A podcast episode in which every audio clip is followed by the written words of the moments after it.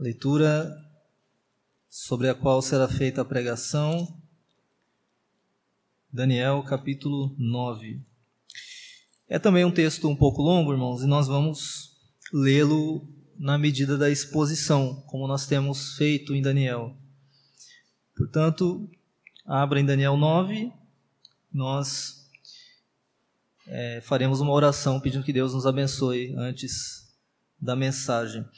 É, eu vou pregar apenas do verso 1 ao verso 19, como eu vou explicar daqui a pouco.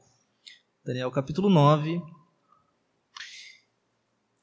Vamos orar, irmãos. Senhor Deus, soberano Pai, nós te agradecemos por mais uma oportunidade que temos de ouvir a tua palavra, a exposição dela, Senhor. Ouvirmos o Senhor falando conosco e pedimos que tu venhas pelo teu espírito abrir o nosso entendimento, o nosso coração, de tal maneira que nós compreendamos aquilo que será ensinado e que esta palavra venha de encontro às nossas vidas, Senhor, trazendo edificação, consolo, exortação, repreensão, levando-nos ao Senhor Jesus Cristo, Salvador das nossas almas. Esteja conosco, nos abençoe dessa forma, nós te pedimos em nome dele. Amém. Meus irmãos, a igreja já teve tempos gloriosos no passado. Quando você olha a igreja pós-reforma, você observa que os crentes eles eram obedientes, que por causa disso as igrejas eram influentes, de tal forma que a sociedade e a cultura foram transformadas pelo evangelho. Nós sabemos de nações como, por exemplo, a Escócia, é, pensando em uma cidade específica como Genebra, foram lugares onde o evangelho foi muito sentido em todas as esferas da sociedade. E a evangelização mundial foi um resultado disso. Você vê que a partir do século XVIII, é, quando acontece aquele grande avivamento nos Estados Unidos e em outros lugares do mundo, o evangelho começa a ser anunciado a outras nações. David Brainerd foi um dos pioneiros em relação a isso, anunciando o evangelho aos índios dos Estados Unidos, e de fato as missões mundiais começam aí. Século XIX teve uma explosão de missões mundiais e pessoas indo por todos os lugares do mundo anunciando o Evangelho. Mas então, irmãos, nós estamos hoje, pensando na situação da igreja atual, eu diria, é, tempos muito pessimistas e ruins. Só um detalhe, é interessante que a igreja desse tempo, que estava vivendo nesse período, ela era muito otimista. Né? E depois que ela entrou num período de declínio, como nós estamos vivendo hoje, ela começou a se tornar bem pessimista. Então pense na situação da igreja hoje. Vamos pensar é, no Brasil primeiro. Nós temos aí o neopentecostalismo e a teologia da prosperidade em muitas igrejas evangélicas. É, aquilo contra o que a reforma protestante lutou entrou dentro das igrejas que se dizem protestantes. E nós temos pessoas ensinando então que você pode barganhar com Deus e comprar uma bênção, talvez até mesmo a salvação. E aí, quando você observa um fenômeno que está acontecendo hoje que parece muito otimista, que é aquele de pessoas de outras igrejas e até de igrejas falsas conhecendo a teologia reformada e vindo para igrejas reformadas, isso parece algo muito positivo. Mas então nós observamos que muitas dessas pessoas, e é óbvio que há exceções, mas elas estão realmente interessadas numa doutrina mais pura, mas nós não vemos uma vida mais pura. Não há um desejo de ler a Bíblia, de orar, de amar a Deus e ao próximo, de evangelizar. E aí nós observamos que há muitos escândalos na igreja evangélica, é, na política, nós vemos né, muitos escândalos. A bancada evangélica parece que tem os mesmos comportamentos que daqueles que não são evangélicos. Teve um tempo passado, já faz algum tempo, uns 10 anos, que um, um pastor evangélico foi acusado até de mandar matar uma outra pessoa por causa de política.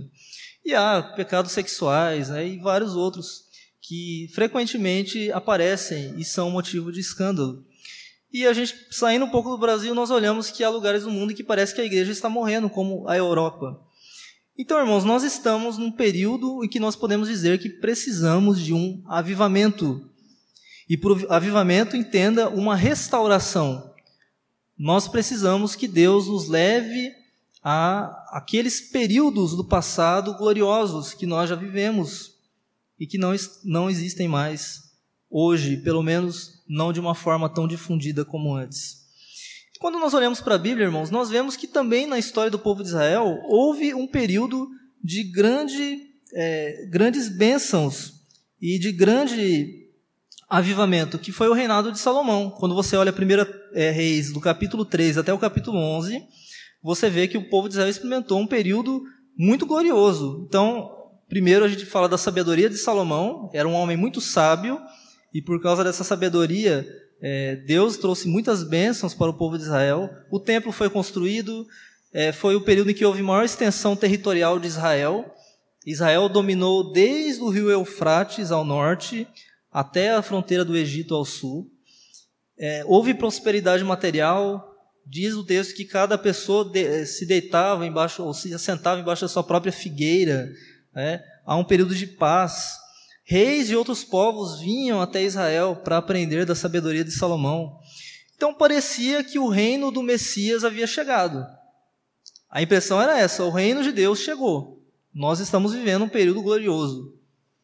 Mas então Israel comete pecados, isso começa com o próprio Salomão fez coisas contra o Senhor, casamento misto, idolatria.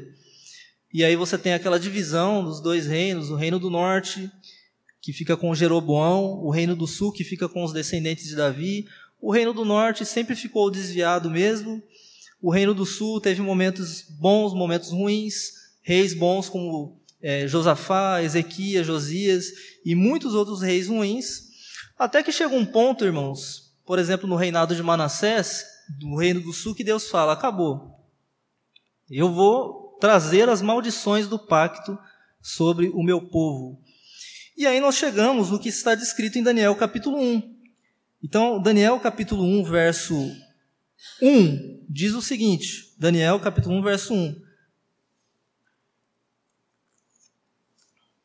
No ano terceiro do reinado de Jeoaquim, rei de Judá, Veio Nabucodonosor, rei da Babilônia, a Jerusalém e a sitiou. O Senhor lhe entregou nas mãos a Jeoaquim, rei de Judá, e alguns dos utensílios da casa de Deus. A estes levou-os para a casa de Sinear, para a terra de Sinear, para a casa do seu Deus, e os pôs na casa do tesouro do seu Deus. Então, por causa dos pecados de Israel, Deus os entrega nas mãos de um rei pagão e começa então várias é, entradas de Nabucodonosor em Israel, uma no ano 605, que é quando Daniel é levado para a Babilônia, no ano 597, a outra entrada de Nabucodonosor em Israel, no ano 586 ele entra e destrói o templo, tudo isso por causa dos pecados do povo de Israel. Então, irmãos, quando nós chegamos em Daniel capítulo 9, nós vamos ver aqui uma oração de Daniel pedindo que Deus restaure o povo de Deus. Em outras palavras, Daniel vai orar por um avivamento em Israel. Ele quer que Israel viva mais uma vez aqueles tempos gloriosos do passado. Por exemplo, no reino de Salomão e de outros reis justos que viveram em Israel.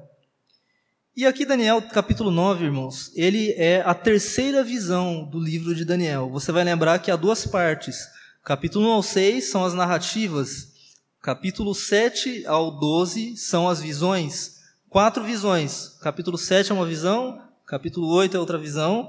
O capítulo 9 tem a oração por restauração e depois uma visão e resposta. E o capítulo 10 ao 12, uma última visão. Então nós estamos aqui no texto que contém a terceira visão de Daniel.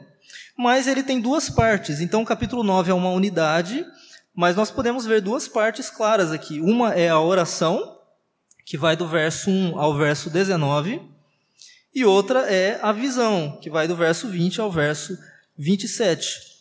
Como tem muita coisa nessas duas partes, irmãos, e eu não quero perder nada, especialmente o que vai ser falado na visão depois, eu decidi separar então este capítulo, que ainda que seja uma unidade, eu decidi separá-lo em dois sermões.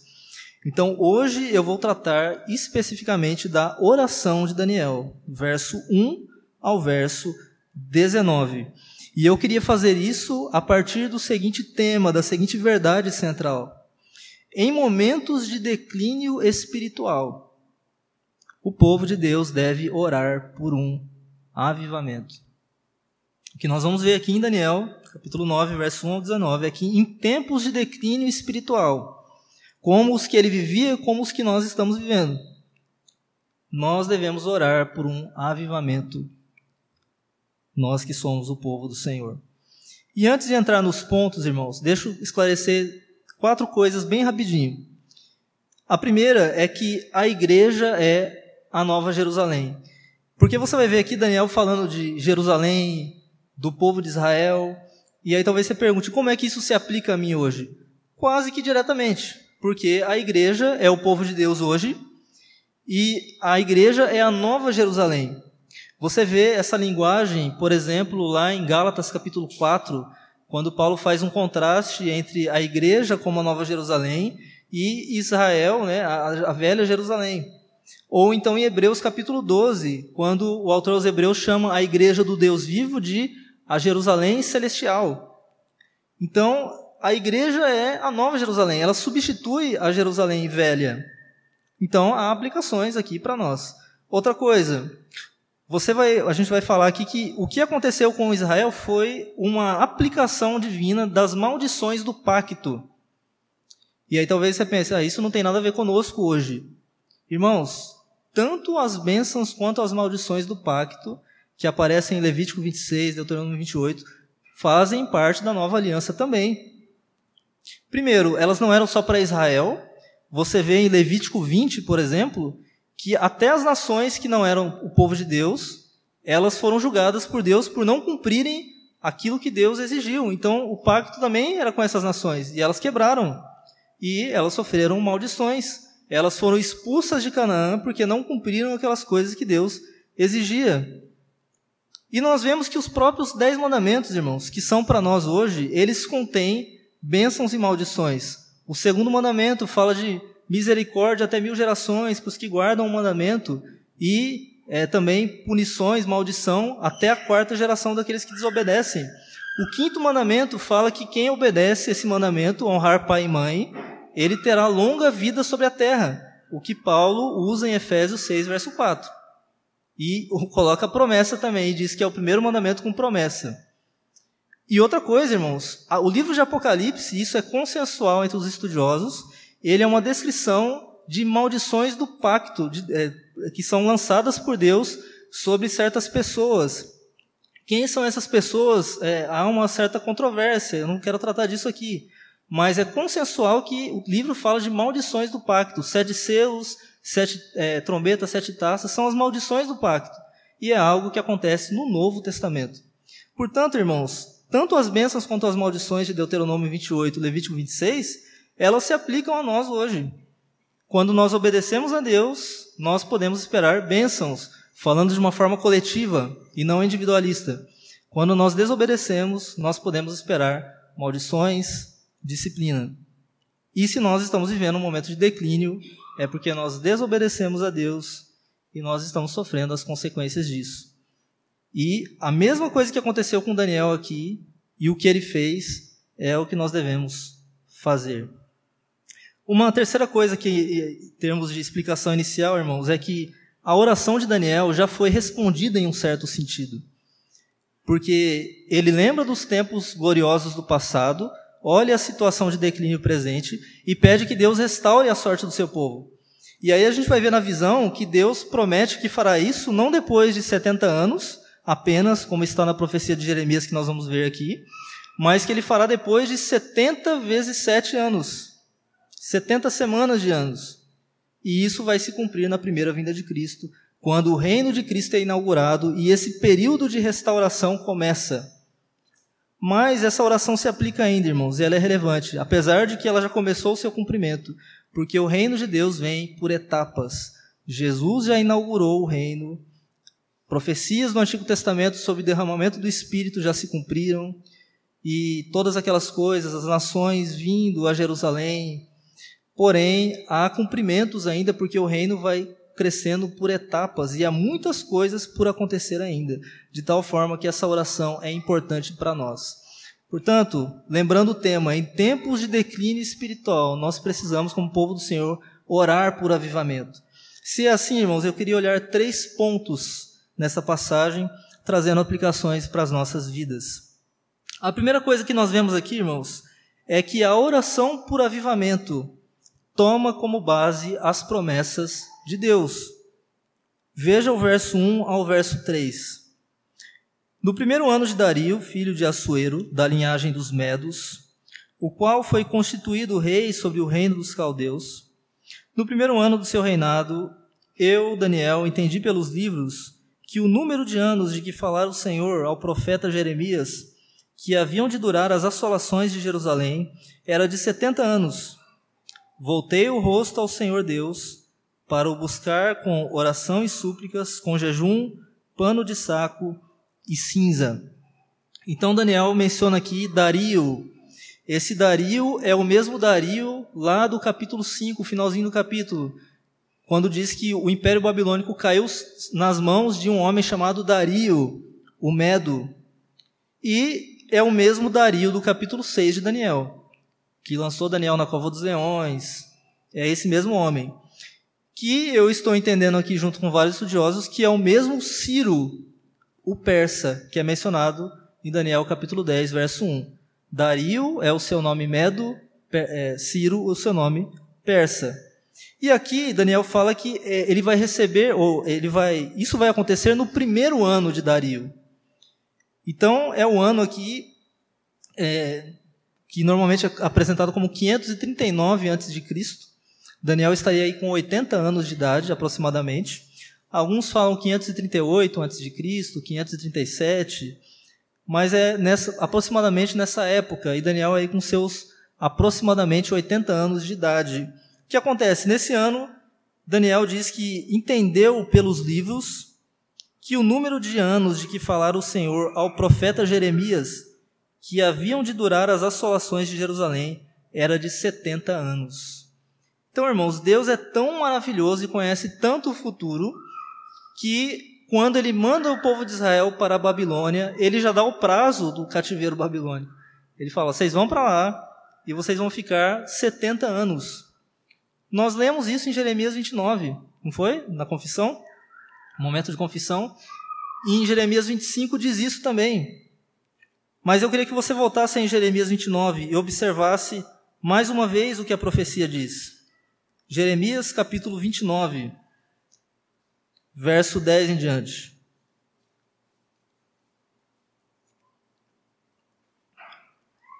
Jeremias 29, verso 10. Então a profecia é assim diz o Senhor: Logo que se cumprirem para a Babilônia setenta anos, atentarei para vós outros e cumprirei para convosco a minha boa palavra, tornando a trazer-vos para este lugar. E aí Deus diz: Eu é que sei que pensamentos tenho a vosso respeito, diz o Senhor, pensamento de paz e não de mal, para vos dar o fim que desejais.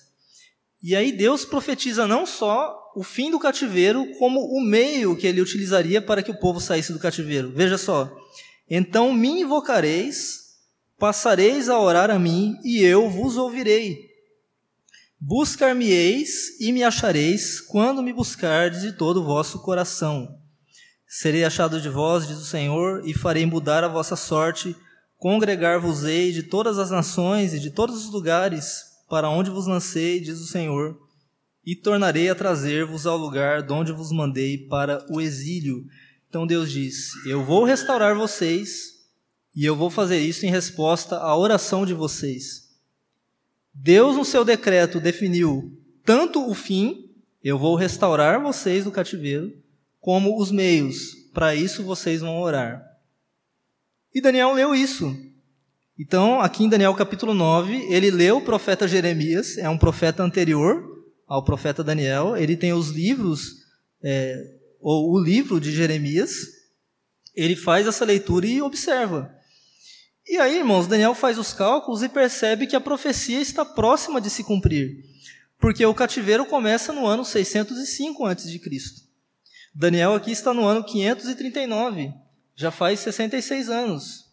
Nós não sabemos se a, profecia é, seria literal 70 anos, é uma aproximação. Quanto tempo seria um ano? Talvez fosse 360 dias, e aí o cálculo ficaria um pouco diferente, mas o fato é que nesse ano, e é o ano em que Ciro ou Dario vai emitir um decreto para o povo de Israel voltar ao, a Israel. Então, quando Daniel lê essa profecia, ele fala: rapaz, está perto. O que, que Daniel podia fazer, irmãos? Vou sentar e esperar. Se já está perto de se cumprir, deixa eu esperar aqui. Só que Deus não fala só o fim, ele fala o meio. Vocês vão orar. E aí eu vou responder. E Daniel então vai orar. Verso, é, verso 3. Voltei o rosto ao Senhor Deus para o buscar com oração e súplicas, com jejum, pano de saco e cinza. O jejum aqui, pano de saco e cinza, são atitudes aqui de humilhação. Então, ele jejua, veste uma roupa de pano de saco mesmo, joga cinza sobre a cabeça e começa a orar, humilhando-se perante Deus. Porque Deus disse que isso iria acontecer e que, em resposta a isso, Deus é, restauraria o povo de Israel. Então, aqui, irmãos, nós temos que pensar rapidamente sobre a relação entre a soberania de Deus e a oração. Porque algumas pessoas dizem assim: bom, já que Deus determinou todas as coisas, eu nem preciso orar. Porque se Deus já definiu tudo o que vai acontecer, de que vale a minha oração? A minha oração não vai mudar Deus, ela vai mudar o que então? Mas veja, irmãos, que Deus definiu no seu decreto não só o que ele vai fazer, como também o meio pelo qual ele fará isso. E o principal meio pelo qual Deus realiza os seus decretos é a oração do seu povo. Sabendo disso, Daniel não fica sentado esperando, mas ele começa a orar, sabendo que a oração é o meio escolhido por Deus para realizar os seus propósitos soberanos através de homens submissos. Como um autor chamado Matthew Henry expressa, Sempre que Deus tenciona exercer misericórdia para com seu povo, a primeira coisa que faz é levá-lo a orar. Esse é o meio escolhido por Deus. Deus pode agir sem meios. Ele é soberano e ele não precisa agir através de meios. Mas Deus, irmãos, normalmente o faz por meios, porque ele quer fazer assim. E o principal meio, como eu já disse, é a oração. Portanto, algumas aplicações aqui nesse primeiro ponto. Primeiro, saiba que a Bíblia contém promessas de avivamento. O ponto é que a oração por avivamento, ela deve estar baseada nas promessas de Deus. É o que Daniel está fazendo aqui. Ele vai orar, ele vai pedir uma coisa a Deus, mas é uma coisa que Deus prometeu que faria. Daniel não está pedindo uma coisa da cabeça dele. Ah, eu quero isso, eu vou pedir a Deus, Deus vai ter que me dar como a teologia da prosperidade ensina. Não é isso que Daniel está fazendo. Ele lê uma promessa de Deus, e Deus certamente vai cumprir, porque Deus é fiel, e então ele pede essa promessa. E o que Deus vai fazer, irmãos? Deus vai responder, porque ele prometeu. Então, ele ora com base na promessa de Deus. E a pergunta seria: será que existem promessas na Bíblia de um avivamento na nossa época? E sim, irmãos, a Bíblia fala sobre isso. Há vários salmos. Deixa eu dar alguns exemplos aqui. Salmo 22, por exemplo. Você vai ver em um determinado momento do salmo que todas as nações se converterão ao Senhor. Isso não é uma promessa pós segunda vinda, porque fala de conversão. Isso é antes da segunda vinda. E todas as nações se converterão. Então, isso é uma promessa bíblica. Você olha o salmo de número 72, por exemplo, o Salmo messiânico, ele fala de um tempo em que todas as nações vão estar sujeitas ao Messias, todos os, os reis se sujeitarão a ele. Isaías capítulo 2, a partir do verso 2, diz que nos últimos dias, e veja, últimos dias na Bíblia é o período entre a primeira e a segunda vinda de Cristo. Depois da segunda vinda não é mais últimos dias, aí já é a eternidade. Últimos dias é esse período em que nós estamos. E nos últimos dias todas as nações vão afluir ao Monte Sião, a Jerusalém, para aprender a lei do Senhor. E a palavra do Senhor sairá de Jerusalém. E aí diz que as nações vão converter as suas espadas, suas armas em é, podadeiras, em ferramentas de trabalho na agricultura. Não vai mais haver a guerra.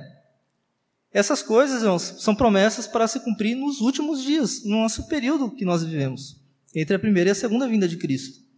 Jesus, em João 17, ora ao Pai para que todos nós sejamos um, para que o mundo creia que Deus enviou Jesus. Isso ainda não aconteceu. Tá bom? Nós não somos um ainda. Olha quantas igrejas existem. Mas isso vai acontecer porque o mundo vai, quando isso acontecer, vai crer que Jesus é, foi enviado pelo Pai. Romanos capítulo 11 fala de um período em que a plenitude dos gentios entrará na igreja. Todas as nações vão entrar, e aí Israel entra também. Todo Israel será salvo. Isso vai acontecer, obviamente, antes da segunda vinda de Cristo. Então, irmãos, há muitas promessas de avivamento na Bíblia. E os avivamentos passados aconteceram quando o povo de Deus orou com base nessas promessas. E eles oravam assim: Deus, o Senhor prometeu que se nós orássemos, o Senhor faria isso. Portanto, faça, nós estamos orando. E Deus fez. John Knox falou: Dá-me a Escócia, senão morrerei. E Deus deu. Uma segunda coisa, ore segundo a vontade de Deus. Então veja, se a, a Bíblia tem promessas de avivamento, se ela tem, quando você ora com base nessas promessas, você está orando segundo a vontade de Deus. Orar segundo a vontade de Deus, irmãos, é pedir por coisas que Deus prometeu que faria. E como eu, quando eu oro, como está lá em 1 João 5, Deus não só me ouve, como ele também me responde. Robert Law diz o seguinte: a oração é um instrumento poderoso, não para fazer com que a vontade do homem seja feita no céu, mas para fazer com que a vontade de Deus seja feita na terra. Quando eu oro, o que Deus prometeu que faria, Ele faz, porque eu estou orando segundo a vontade dele. E como João diz, quando eu oro assim, Deus faz. Então, creia que Deus responde orações feitas segundo a sua vontade. Irmãos, não há exceções para isso. Jesus disse: se vocês pedirem em meu nome, eu farei. Não há exceção, irmãos. Se nós pedirmos por coisas que Deus prometeu, Ele é fiel, Ele vai fazer. Isso não é teologia da prosperidade, porque eu não estou dizendo que você vai pedir qualquer coisa. Você vai pedir o que Deus prometeu. E se você pedir, Deus fará. Se você orar por avivamento, Deus vai responder essa oração. Por que, que não tem avivamento então, irmãos? Porque nós não estamos orando. Ou se estamos orando, não estamos orando com fé nas promessas de Deus. Agora, um segundo ponto aqui, irmãos. A oração por avivamento reconhece os atributos e as obras de Deus e o pecado humano. Verso 4 ao verso 15. Nós vamos ler por partes esses versículos. A oração por avivamento reconhece os atributos e as obras de Deus e o pecado humano. Então, a gente vai ver aqui Daniel confessando os pecados do seu povo, e aí você pode achar estranho, como assim Daniel vai confessar pecado? Eu vi Daniel no livro inteiro sendo fiel, Daniel capítulo 1, ele não come os manjares do rei, Daniel capítulo 6, ele continua orando a Deus mesmo depois da proibição. Como é que Daniel vai confessar pecados? Daniel é fiel, irmãos, mas ele faz parte de um povo infiel. E ele ora então, porque ele, ainda que ele tenha tentado, esteja tentando obedecer a Deus, o povo do qual ele faz parte não. Então ele ora. E aí, nós vemos aqui algumas partes. Primeiro, verso 4 ao 6, ele vai apresentar, porque veja, essa oração por avivamento reconhece os atributos e obras de Deus e o pecado humano. Então ele vai fazendo contrastes entre Deus e o homem. Verso 4 ao 6, nós vemos a fidelidade de Deus em contraste com a infidelidade humana. Ele diz: Orei ao Senhor meu Deus, confessei e disse: Ah, Senhor, Deus grande e temível, que guardas a aliança e a misericórdia para com os que te amam e guardam os teus mandamentos, o Deus fiel. Ele continua: Temos pecado e cometido iniquidades, procedemos perversamente e fomos rebeldes apartando-nos dos teus mandamentos e dos teus juízos. E não demos ouvidos aos teus servos, os profetas, que em teu nome falaram aos nossos reis, nossos príncipes e nossos pais, como também a todo o povo da terra. Então Daniel diz: Deus, tu és fiel, mas nós somos infiéis. Ele continua, ele mostra agora a justiça de Deus em contraste com a injustiça humana, versos 7 e 8. A ti, ó Senhor, pertence a justiça, Então Deus é justo. Mas e nós? Mas a nós o corar de vergonha, como hoje se vê.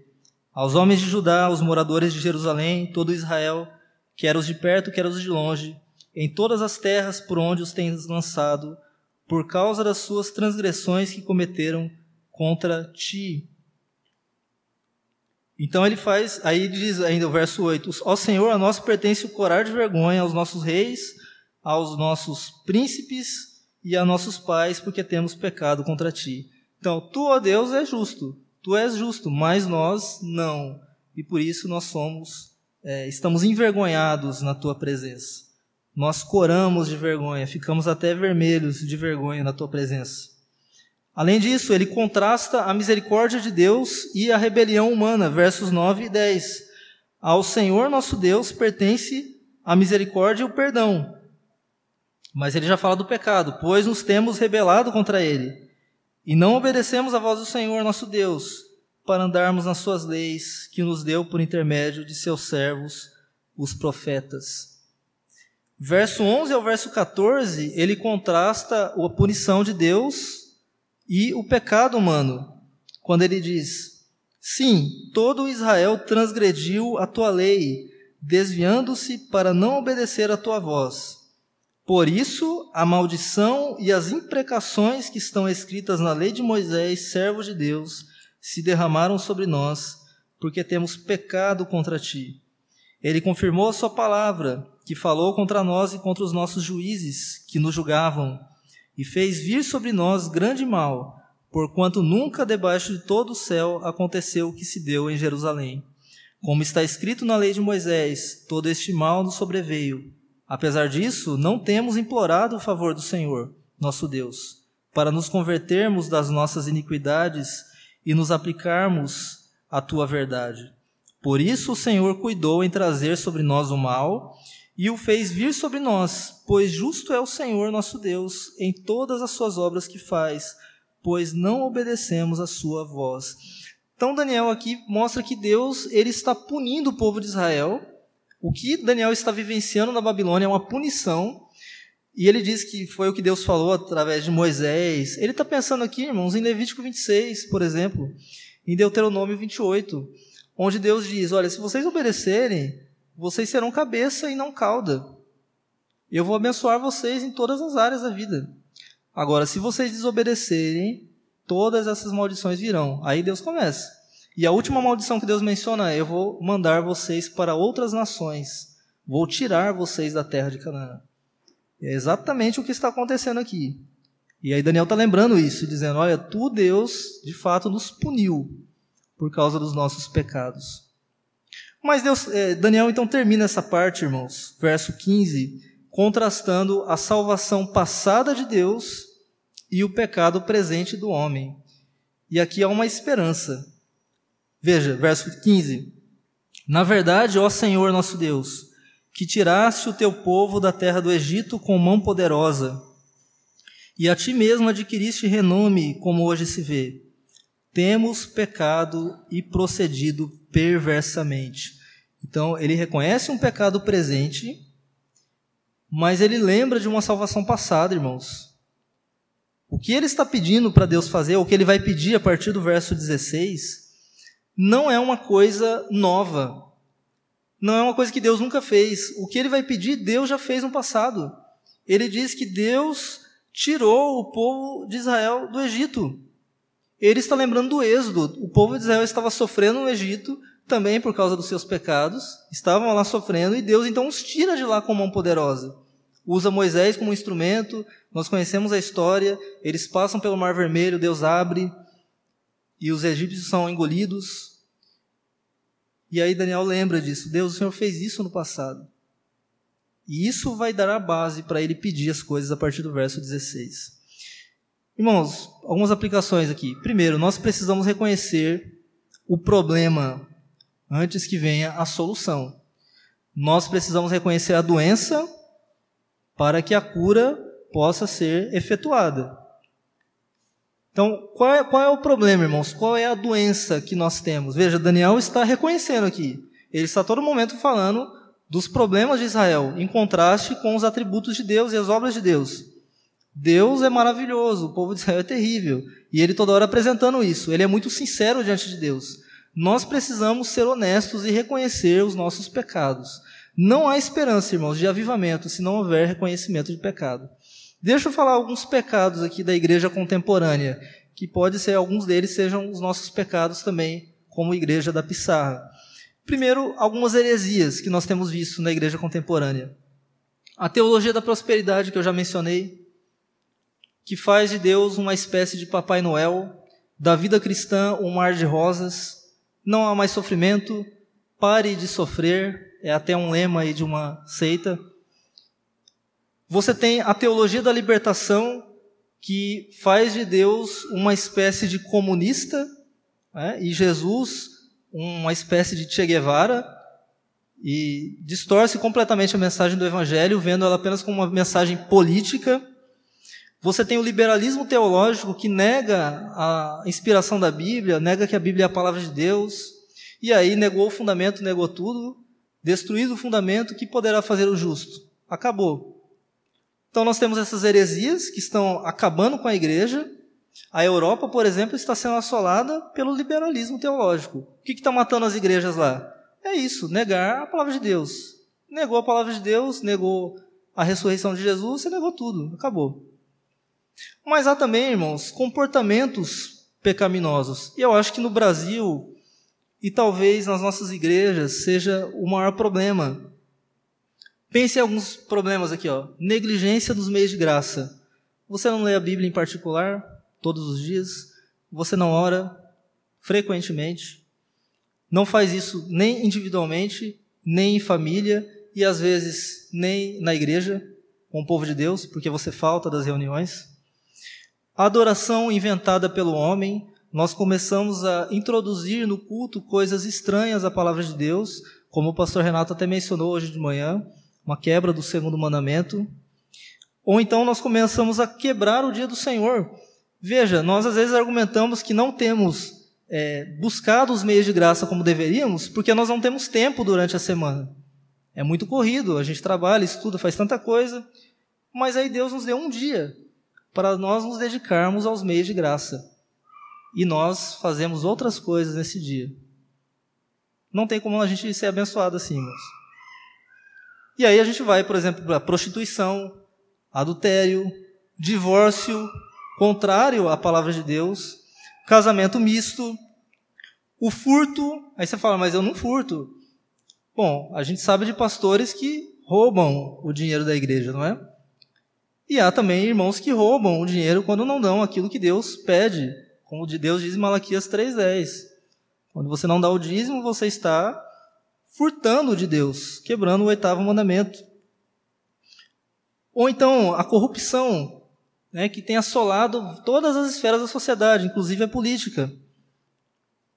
E aí o materialismo, que é essa cobiça em que nós queremos ter aquilo que é do próximo e a gente começa a olhar o que ele tem e querer ter a mesma coisa e começa a juntar bens e bens que a traça e a ferrugem corrói e não juntamos tesouros nos céus não buscamos o reino de Deus em primeiro lugar. E aí não amamos o próximo como a nós mesmos. Nós somos egoístas e nós queremos acumular para nós e não queremos compartilhar o que nós temos. Irmãos, esses são alguns pecados, tem muitos outros que eu poderia mencionar, mas nós precisamos olhar para o nosso próprio coração e reconhecer os pecados, porque se não houver reconhecimento, não vai haver solução.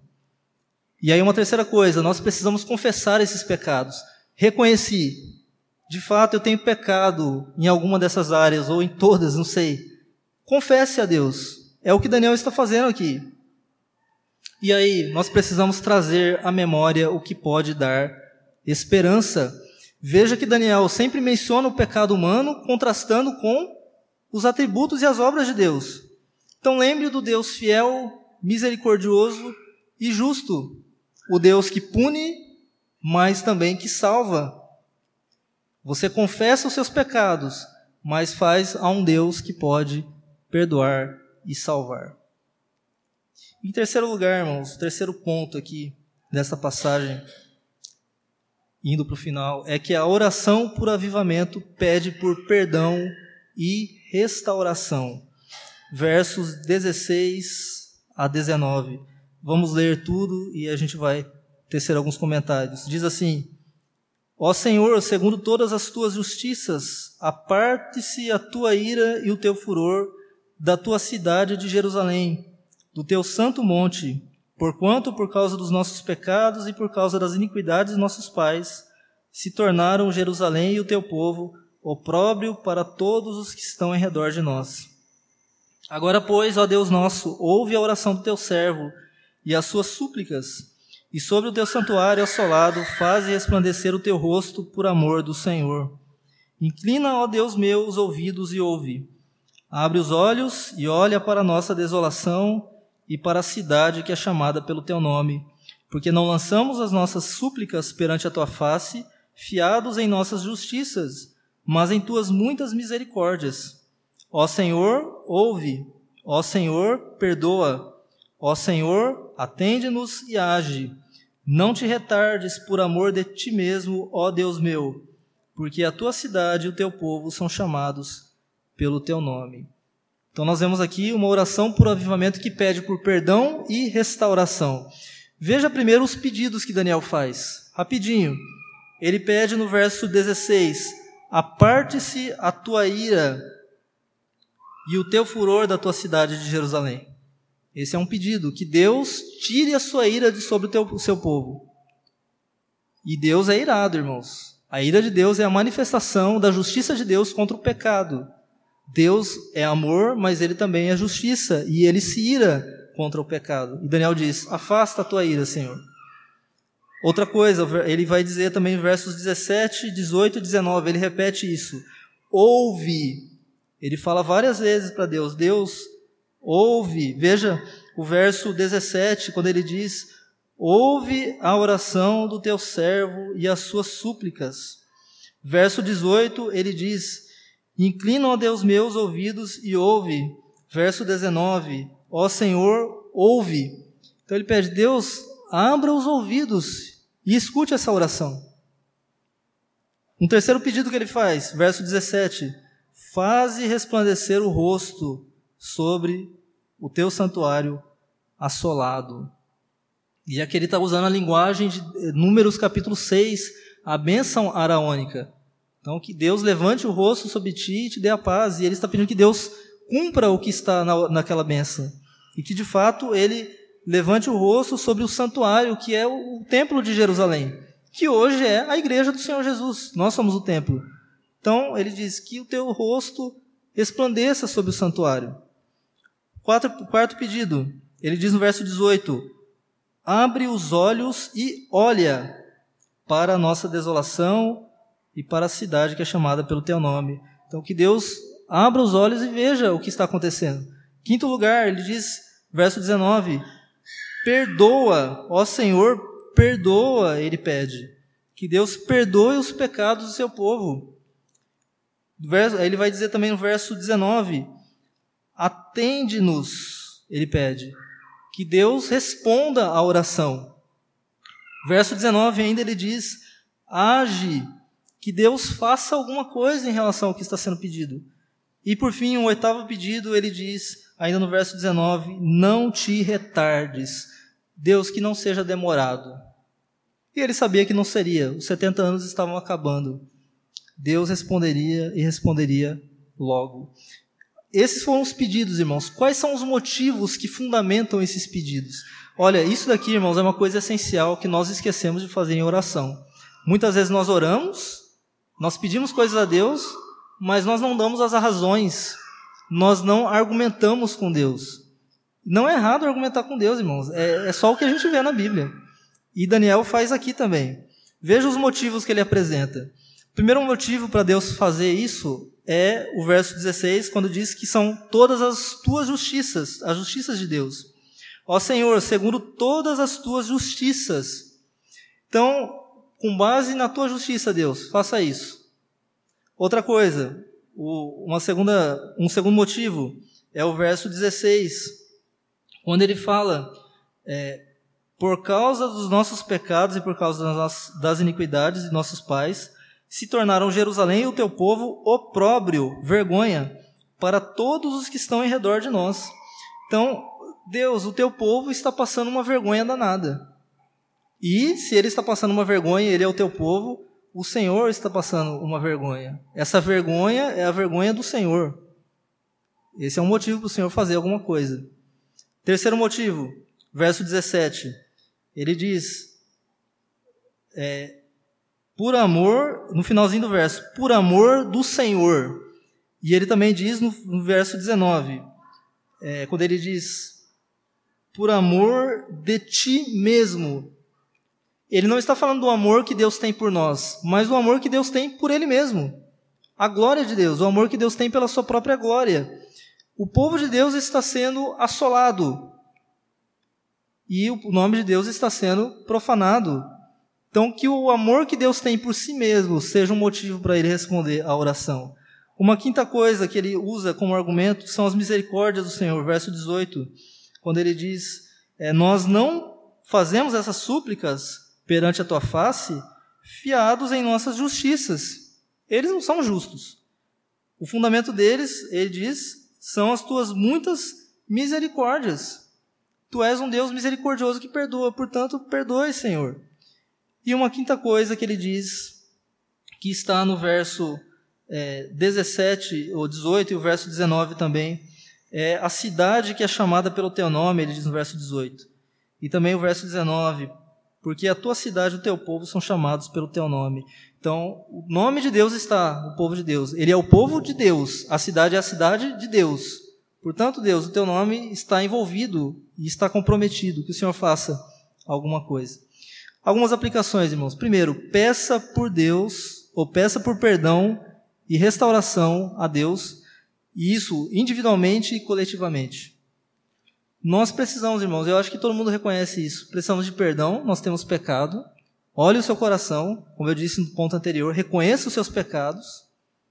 E então peça por perdão, que Deus perdoe. E que não só Ele perdoe o pecado, mas que Ele também elimine as consequências desse pecado, que Ele traga restauração na sua vida individual e na vida da nossa igreja. Nós temos falado aqui que as coisas não estão muito boas, né, em alguns aspectos na nossa igreja. E, irmãos, isso é por causa de pecados. Nós precisamos nos arrepender e pedir perdão a Deus. E que Ele nos restaure, que Ele restaure a nossa sorte. Agora, uma segunda coisa importante: argumente com Deus em oração. Às vezes, irmãos, Deus não responde a nossa oração porque nós não argumentamos. Abraão, Gênesis 18, o que ele faz? Ele começa a argumentar: Deus, não destrua a cidade de Sodoma. Há justos lá. Se o Senhor fizer isso, o Senhor não vai estar se comportando como um Deus justo. Como é que um Deus justo vai destruir o justo com o injusto? E ele começa a argumentar com Deus. E aí você pergunta, ué, mas ele vai convencer Deus de alguma coisa? Não, Deus é soberano, ele tem o plano dele. Mas por alguma razão, irmãos, Deus escolheu responder orações que são feitas assim. E é isso, irmãos. E nós, quando oramos assim, Deus responde. Abraão fez isso Daniel está fazendo isso aqui. Vários salmistas fazem isso. Moisés fez isso. Quando ele fala, Deus falou, vou destruir o povo. Moisés fala, não destrua o povo. Porque se o Senhor destruir o povo aqui no deserto, as nações vão dizer, olha aí, só salvou o povo para destruir no deserto. Ele começa a argumentar com Deus. E é o que Daniel está fazendo aqui, irmãos. E é o que nós devemos fazer. Ore, peça a Deus e comece a argumentar. Deus faça isso por amor da tua glória. Olha como está o estado da tua igreja. Se o Senhor não fizer nada, os, os ímpios vão começar a falar da tua igreja e achar que Deus nem existe, talvez, e que tudo isso é uma grande mentira. Argumente com Deus. E uma terceira coisa, saiba que o motivo para Deus fazer alguma coisa, para que Ele responda a nossa oração, é a sua própria glória, em primeiro lugar. Deus não vai fazer porque você é bom, ou porque ele te ama acima de todas as coisas, ele vai fazer porque ele se ama acima de todas as coisas, o Deus triuno, cujas pessoas se amam eternamente, é a glória de Deus que está acima de tudo, e também, como é dito aqui, a justiça e a misericórdia de Deus, que se manifestaram de maneira perfeita na cruz de Cristo. Na cruz, a justiça e a paz se beijaram. Deus se manifestou como um Deus justo que puniu o pecado, ele não escondeu o pecado para debaixo do tapete, ele puniu o nosso pecado em Cristo naquela cruz, e puniu, e de fato a ira de Deus caiu sobre Cristo, mas ao mesmo tempo, por causa disso, ele pode ser justificador daquele que tem fé em Jesus. Na cruz ele é justo e também o justificador. A obra de Cristo é a grande base sobre a qual nós somos perdoados por Deus. Não as nossas justiças, mas as muitas misericórdias do Senhor. Meus irmãos, nós estamos num momento de declínio espiritual. Nós precisamos reconhecer isso. E nós precisamos orar por avivamento. Agora, se nós orarmos, nós podemos esperar grandes coisas do Senhor. Eu quero terminar com o texto de 2 Crônicas, capítulo 7, verso 14, que é muito parecido com Jeremias 29. 2 Crônicas 7, 14, quando diz assim: O Senhor diz: Se o meu povo, que se chama pelo meu nome, se humilhar e orar e me buscar e se converter dos seus maus caminhos, então eu ouvirei dos céus, perdoarei os seus pecados e sararei a sua terra. Que Deus nos abençoe e nos ajude, irmãos. Amém.